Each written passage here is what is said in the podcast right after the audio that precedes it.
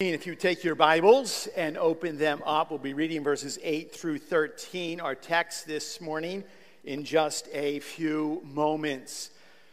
Welcome, every single one of you here this morning to Big Woods. God has blessed us.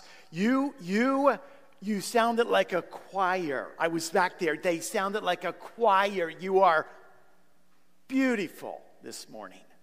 Welcome, every one of you. A special welcome to Mr. and Mrs. introduced for like the third time, Brody and Meredith Baker back home from their honeymoon.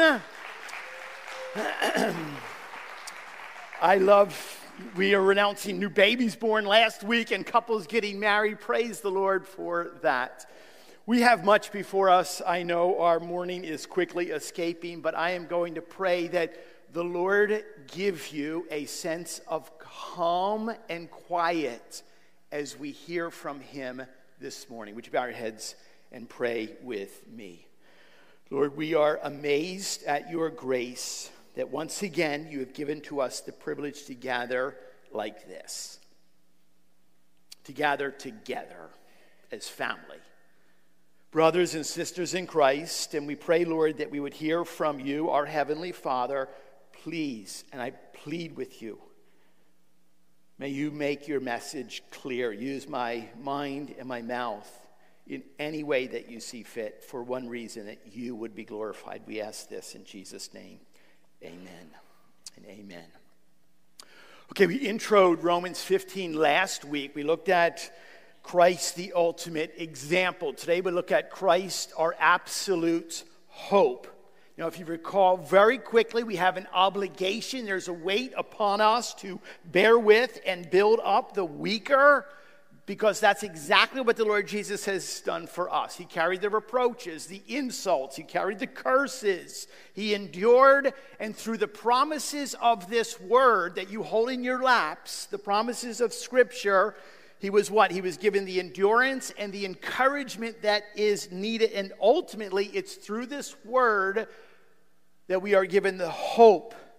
Hope that is defined as what? An expectation or belief in the fulfillment of something that is desired. T- today we build upon it. Specifically, who is it for? To whom is hope offered? To whom is hope promised? Now, if you recall last week, and the words are out in our, in our lobby welcome one another as Christ has welcomed you.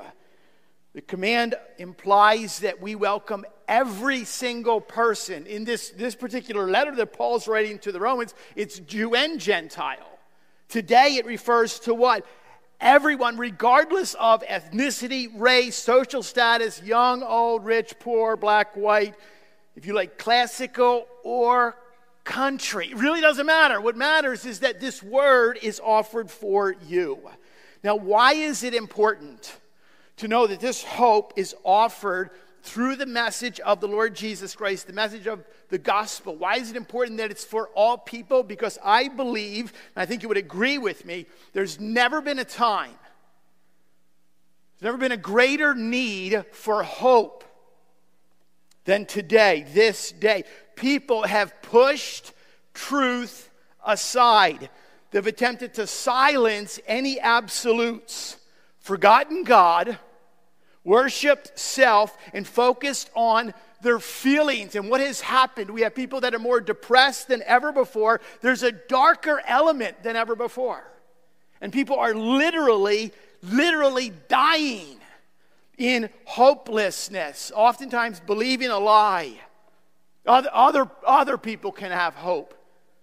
Hope is available for someone out there, but, but I, I don't have it. I can't have it which leaves what millions upon millions upon millions of people searching for hope and joy and peace in a million places that it will never be found. That's why we have the Word of God before us. Let me direct your attention to verse 8 of Romans chapter 15, the Word of the Lord. for I tell you that Christ became a servant to the circumcised to show God's truthfulness in order to confirm the promises given to the patriarchs, and in order that the Gentiles might glorify God for his mercy, as it is written. Therefore, I will, I will praise you among the Gentiles and sing to your name. And again, it is said, Rejoice, O Gentiles, with his people. And again, praise the Lord, all you Gentiles. Let all the peoples extol him. And again, Isaiah says, The root of Jesse will come, even he who arises to rule the Gentiles. In him, in him will the Gentiles hope. May the God of hope fill you with all joy and peace in believing, so that by the power of the Holy Spirit you may abound in hope. In 1996, a marketing strategist, his name was Dr. Dan Herman, was writing a research paper about the impact that certain products had on consumers. And while he was conducting his interviews, he was listening, he noticed a certain phenomenon that most consumers mentioned a common theme that they actually expressed a fearful attitude surrounding the possibility of missing out an opportunity and the joy that could come along with it. It was in his paper that Dr. Herman was the first one to pen this very well known acronym that we know as FOMO, the fear of missing out. Now, we know since the advent of social media, this has become obvious. FOMO is a real thing. It's been studied more and more, and it's described as a general anxiety over the idea that people might be having a fulfilling experience without you. Now, do you realize as well that several related terms have been inspired by FOMO? There's actually several, and, and I'm not making this stuff up. This is real. There's actually something called FOBO, the fear of better options. And then there's also MOMO, this is real stuff. It's called the mystery of missing out. I'm missing out on something, but I don't even know what it is. And there's Romo, the reality of missing out. And then there's Foji, the fear of joining in, which means I'm missing out on something, but I can't even join. And then there's Jomo. This is real. I'm not making this up. The joy of missing out. Think about this. Think about what's happening. People, we gather together all the time. And whatever setting, whatever place, people have the idea that there must be something better that's out there. It's got to be better than what, would exist. That somehow, when we're here, people are missing out. That's why people leave churches. That's why people leave and quit marriages. There's got to be something better. That's why people deconstruct their faith. They say, well, this, this isn't good. This can't be, this can't be right. It's not right. There's no joy here. There's no fun here, which means what? There ultimately is no hope. Why bother? Yet we just read, you just heard these words. Three different times the word hope was used. And not only did you hear the word, but the tone the tone of the way that hope was described. Listen to this I will praise, I will sing, rejoice, praise the Lord. May the God of hope fill you with all joy. This is good, this is great stuff. You may or may not have noticed that there was one word that was repeated more than any other word. Actually, the word again, three different times the word again was used. And there's something about us, I think particularly, and you can you can go here with me. You ever, you ever with the little ones, you, you jump out of the closet and you say boo, and they and they're like, whoa, do it again. Like there's something to this child like toss them in the air and they're giggling and laughing in the swimming pool, and you toss them, do it again. Do it again. You ever gotten a roller coaster, you get off and you're like, hey, let's do it again. We know, generally speaking, it's the young that say that, whereas it's the old people that we generally hear what? Oh, no, not again. Prolific 20th century English author, G.K. Chesterton. He actually wrote extensively on apologetics. His premier work is called Orthodoxy. And he says this listen very carefully because children have abounding vitality, because they are, they are in spirit fierce and free, therefore they, they want things repeated and unchanged. They always say, do it again. And the grown up person does it again until he's nearly dead. For grown up people are not strong enough to exult in monotony, but perhaps God is strong enough to exult in monotony. It is possible that God says every morning, do it again to the sun. And every evening, do it again to the moon. It may not be authentic it may not be automatic necessity that makes all daisies alike. It may be that God makes every daisy separately, but never has gotten tired of making them. It may be that He has the eternal appetite of infancy. For we have sinned and grown old, and our Father is younger than we. Now, please understand, I'm not suggesting a created God here. I'm not suggesting or trying to negate the eternality or the immutability of God, but rather addressing the Creator's never ending freshness. In a sense, the Creator knows that we need to hear something again and again. It needs to be made new for us and kept fresh. That's exactly what happens here. We see both what I call the totality and the unity of Scripture, pointing to the fact that Christ again and again we need to hear it more than once. We need to see it more than once. Is Lord and Savior over all. Christ has revealed himself over and over, again and again. And to support this assertion, the saving purpose of Jesus offering hope is not just for the Jews, it's for the Gentiles. And this is not what for a few, a select some, but for many. And Paul offers multiple citations, or what he calls, and I give my first point, proof, proof of the hope that Christ offers.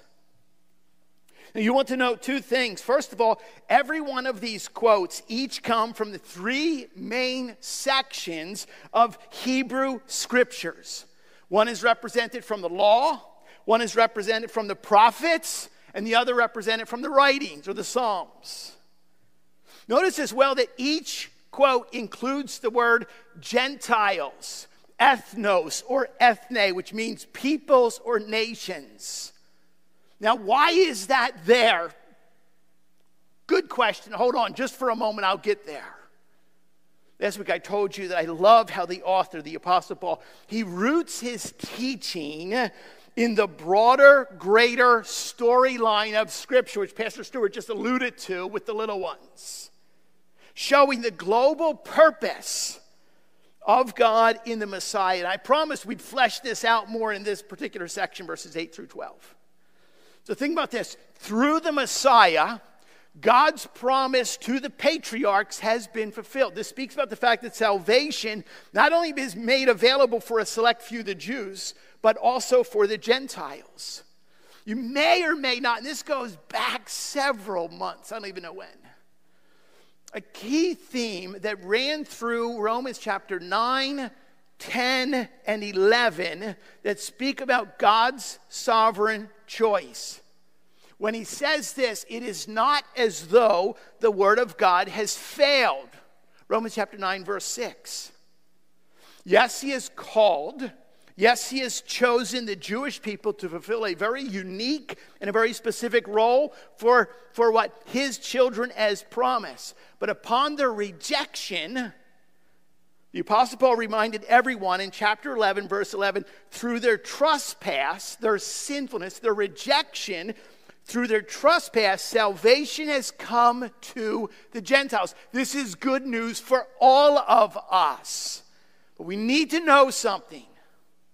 We need to hold on to the fact that God's saving plan always included the Gentiles. God's saving plan always saw you. He saw you. This is not a plan B. God up there, oh no, my, my chosen people have rejected me. What am I going to do? No, no, that's not it. God knew before the fall, Genesis chapter 3, all of mankind was going to be thrust into brokenness and sinfulness. Therefore, what? Rescuing the nations, seeing you, has always been part of God's perfect plan. This is his sovereignty on, on like full view, high def. We see God's sovereignty. Yes, it begins with Christ. What does it say? Christ becoming a servant to the circumcised, to the Jews, to show God's faithfulness. Why? Because he's always good to his word. We know that what? It always includes confirming the promises that were given to the patriarchs. That's Abraham, Isaac, and Jacob, or Israel. He always keeps his promise. He's always good to his word. He always keeps his promises. But for what? Or we always ask the question, so what?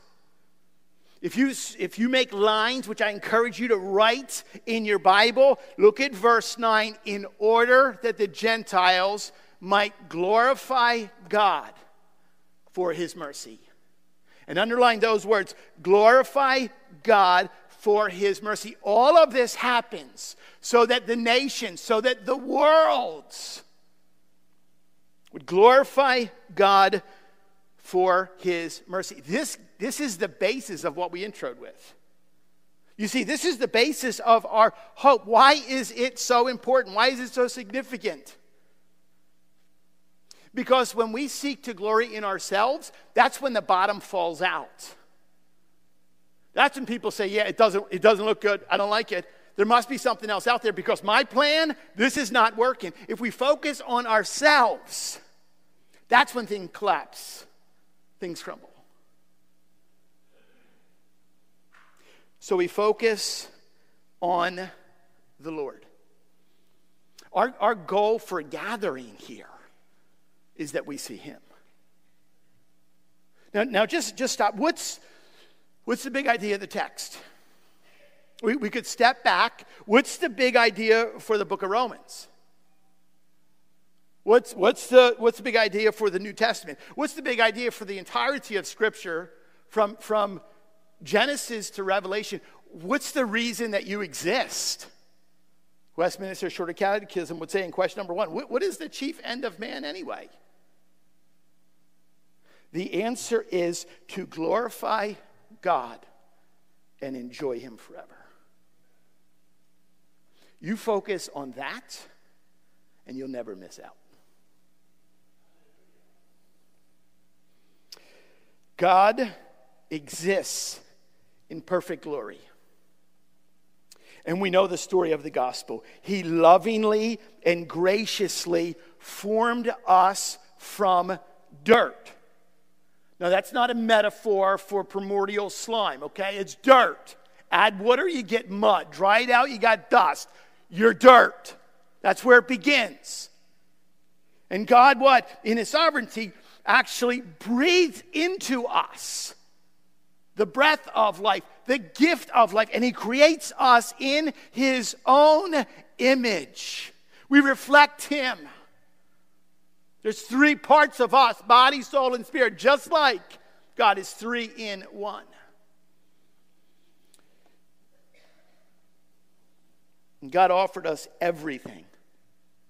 Not only did He create us, He offered us everything we needed and more provision, He offered us purpose, intimacy, beauty, and most importantly, He offered Himself to be with us, to commune with us, to fellowship with us. And yet, what happened? Man rejected, woman rejected his plan, believed a lie. Same thing people are doing today. They disobeyed and they suffered, and they continue to suffer sickness, separation, disease, death, pain. That's when we were introduced to thorns and thistles. And in parentheses, I put, and poison ivy. Like everything that reveals a brokenness, war, leukemia, addictions, selfishness, divorce, suicide, jealousy, anger, and a, and a thousand other aches that exist in this world which seem like there is no end. But God, look what it says in Ephesians chapter 2 being rich in mercy. Remember, we just talked about what is the big idea to our text here that we all glorify God for his mercy. So, all the brokenness, all the hopelessness, all of the darkness, all of the depression, but God being rich in mercy because of his great love, which he loved us. Even when we were dead in our trespasses, made us alive together with Christ. So that what? So that now, if and when you this morning choose, if you have not done it already, to accept that love, trusting the Lord Jesus Christ as the one and only who offers hope. The one who died in our place and rose again so that we could live what? Alive with Christ. We can live whole, holy. We can live in wholeness and oneness. We can live in righteousness with the one, with the one who designed us, created us, and loves us unconditionally. What's the result? So that with his mercy on full display, he gets the glory. He gets the glory. That amazing doxology in the, in, in the uh, book of Jude? To him who is able to keep you from stumbling, to present you blameless before the presence of his glory with great joy to the only God, our Savior, through Jesus Christ, our Lord, be glory, majesty, dominion, and authority before all time, both now and forever. Amen. You, you see now why Jude included these words for, for us to persevere prior to that. It's a call to persevere before that most well known and famed doxology. Jude writes in 20 and 22. But you, beloved, building yourselves up in your most holy faith and praying in the Holy Spirit, keep yourselves in the love of God. Listen to this waiting for the mercy of our Lord Jesus Christ that leads to eternal life. This is, this is, this is too good to hold on to it for ourselves. This is why what? Paul gives his listeners in the Church of Rome, and the Holy Spirit gives to you and I today several examples here. And we won't read them all again, but we know in verse 9 is that first quote. It comes from 2 Samuel chapter 22, verse 50, and Psalm chapter 18, verse 49. What's happening here is that Paul cites the royal victory psalm of David, highlighting how God's plan would include the Gentiles through the Davidic line of which Jesus Christ is the heir, he's the head of. Second quote in verse 10, Deuteronomy 32, verse 30, 43. Moses is calling the Gentiles to join Israel. Everyone gathered together to give praise. In verse 11, it's the third quote. Remember the and again, and again, and again.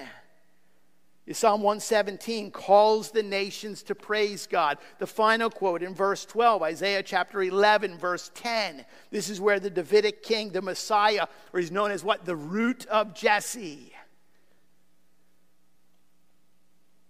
The root of Jesse is the hope for all the nations, which again takes the focus off of what? Ourselves and it places on the only one who can offer hope. And here's the repeated reminder again and again and again and again so that we don't forget it. Thankfully, praise God. Since there is such desperately needed hope in this world, and it's not for a few, but it's for all. So that the world would know Him and hear Him And yet, there's at some level a responsibility on our parts. You can't just be hearers only. We have now what? We've been gifted with this message. We're to be stewards of this message. You've been given breath in your lungs, and, and you've been allowed your, your heart to continue to beat one more day. Why? So you don't live life for your glory, so that you share the glory that you know is for God alone, that you tell others about it, that you show it in your own lives. You graciously and humbly go up to someone who you know is aching and hurting and wallowing in their own hopelessness. Say, I love you too much to leave you there. I want to tell you about the only one who offers hope. We see as well, finally, as the same previous scripture kind of concluded and, and includes a prayer. The same thing happens here. There's a prayer, secondly, for the hope that Christ offers. May the God of hope fill you with all joy and peace in believing, so the power of the Holy Spirit may abound in hope. There's this idea that says what? We cannot do it ourselves. We don't have enough. And so there's this prayer to the God of hope. Paul is asking the Lord to fill the believers of Rome, just like the Holy Spirit fills us today with all joy and peace in believing. I would say that is a caring, loving shepherd and a faithful example teaching us how we are to pray and teaching us specifically what we are to pray for. And what does this mean? If you hear nothing else this morning, and there's a lot of swirling going on, a lot of motion and movement, what did we just read? Hear me on these. Joy only comes through believing in the Messiah. We just saw that peace only comes through believing in the Messiah. And it's joy in our lives and peace in our lives that reveal the hope that exists. Yet, you ever hear some of the advice for how people are to receive joy today? You, you ever just like, like, what? Maybe I'm missing something. So, what is offered out there? And, and a quick search reveals, tell you what, there's a whole lot of nothingness. There's a whole lot of nothingness. And out of great respect for success.com, Here's, here's, here's their instruction. This is the best the world has to offer. How to, how to find joy. Number one, stop waiting to be happy. Okay, done. I'm done waiting. That's number one. Number two, add happiness to your life now. Number three, Make self care part of your routine. That's good advice. Focus more on yourself and less on Christ. Number four, get in a joyful state of mind. You're telling me what I already need to know, what I, what I have looking for, and there's nothing here. Number five, stop worrying. Number six, laugh more. I'm trying. Number seven, love more. Number eight, find bliss in your bucket list. So, success.com doesn't offer a whole lot of what do I do in order to find joy. How about prevention.com? It takes a more meaningful approach. Quoting PhD Forrest Talley, a clinical psychologist, who says happiness can be brought about by a good cup of coffee in the morning or a, a, funny movie. Joy, on the other hand, is more difficult. So he recognizes it's a little bit more difficult. So he says number one, look for meaning. Number two, think small. Number three, make room for passion. Number four, set a goal outside of your comfort zone. Number five, be present. Like, what does that even mean? This is what the world is telling you. Number seven, volunteer. Number eight, connect with nature. We live in the midst of nature. The world has nothing out there, and the search for peace is no different. OprahDaily.com. Breathe in and breathe out. That's what I'm doing. Feel the truth that you're, that you're safe.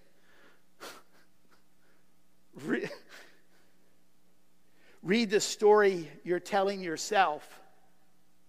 That's, that's the world's advice on how you find peace today. Let me just say it again. Read the story you're telling yourself. I'm just confused by that. How am I supposed to find peace? Maintain good hygiene. That's a, that's a good one. Number seven, practice acceptance. Let me just let me just say this very clearly. Leave the silly shallows of this world. Leave it. There's nothing out there. There's no fear of missing out on anything that the world has to offer by way of how do we get joy? How do we find peace? How do we have hope in this world? There's no FOMO, there's no MOMO. The truth is, not only is, is joy and peace promised for those who believe in the Messiah, but the Holy Spirit has been given to us. It actually says, through his power, that you may abound. The word here in Greek is perisseuo. It means abundance, overflow. It actually has this idea of a wave that crashes over. You abound. That's, that's abundance. So, so quickly, how, how, how are you doing in your old hope level right now? How's like, where's the gauge reading? Let me ask you this what, what are you hoping in? Your degree?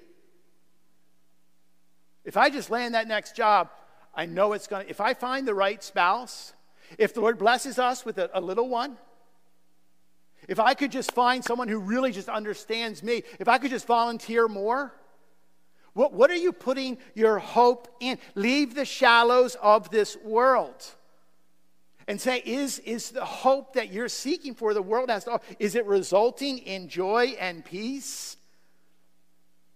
Hebrews 4 says, Since we have a great high priest who has passed through the heavens, Jesus, the Son of God, let us hold fast our confession. Let us with confidence draw near to the throne of grace. Is that how you live your life? In confidence? Or let me give this a shot. Maybe I'll show up at church one day. Let me give you a couple things. Remember, first and foremost, there is, there is, there is hope in no one apart from Jesus.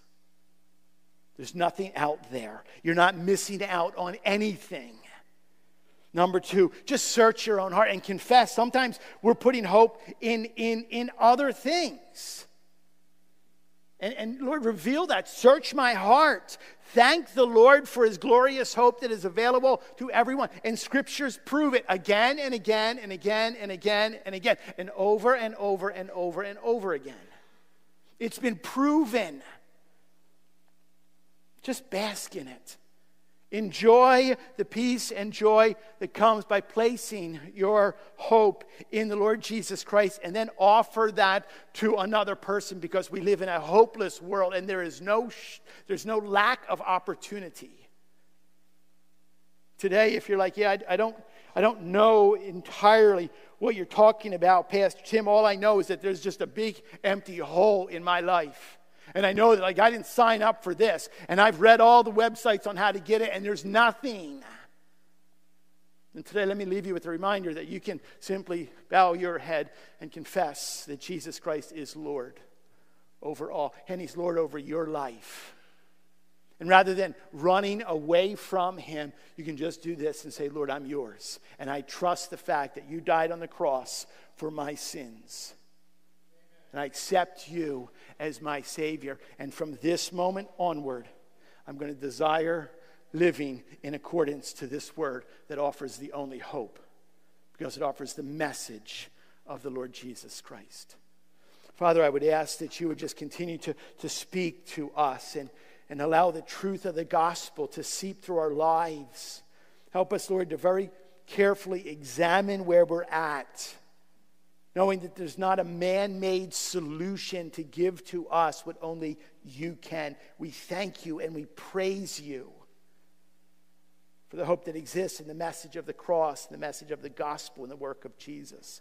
Help us, Lord, to be truth tellers of this. Help us to bask in, in the truth that knowing you're the answer. You are the living water Put our trust in you, we'll never thirst again. You're the bread of life that when we eat, we will never go hungry. Father, I, I thank you for your word, and I thank you, Lord, for how precise it is. I thank you for how perfect it is. I think the fact that it continues on long after we leave your house today, that your word, your spirit would speak, and that we would be hearers and doers. We ask this in Christ's name. Amen.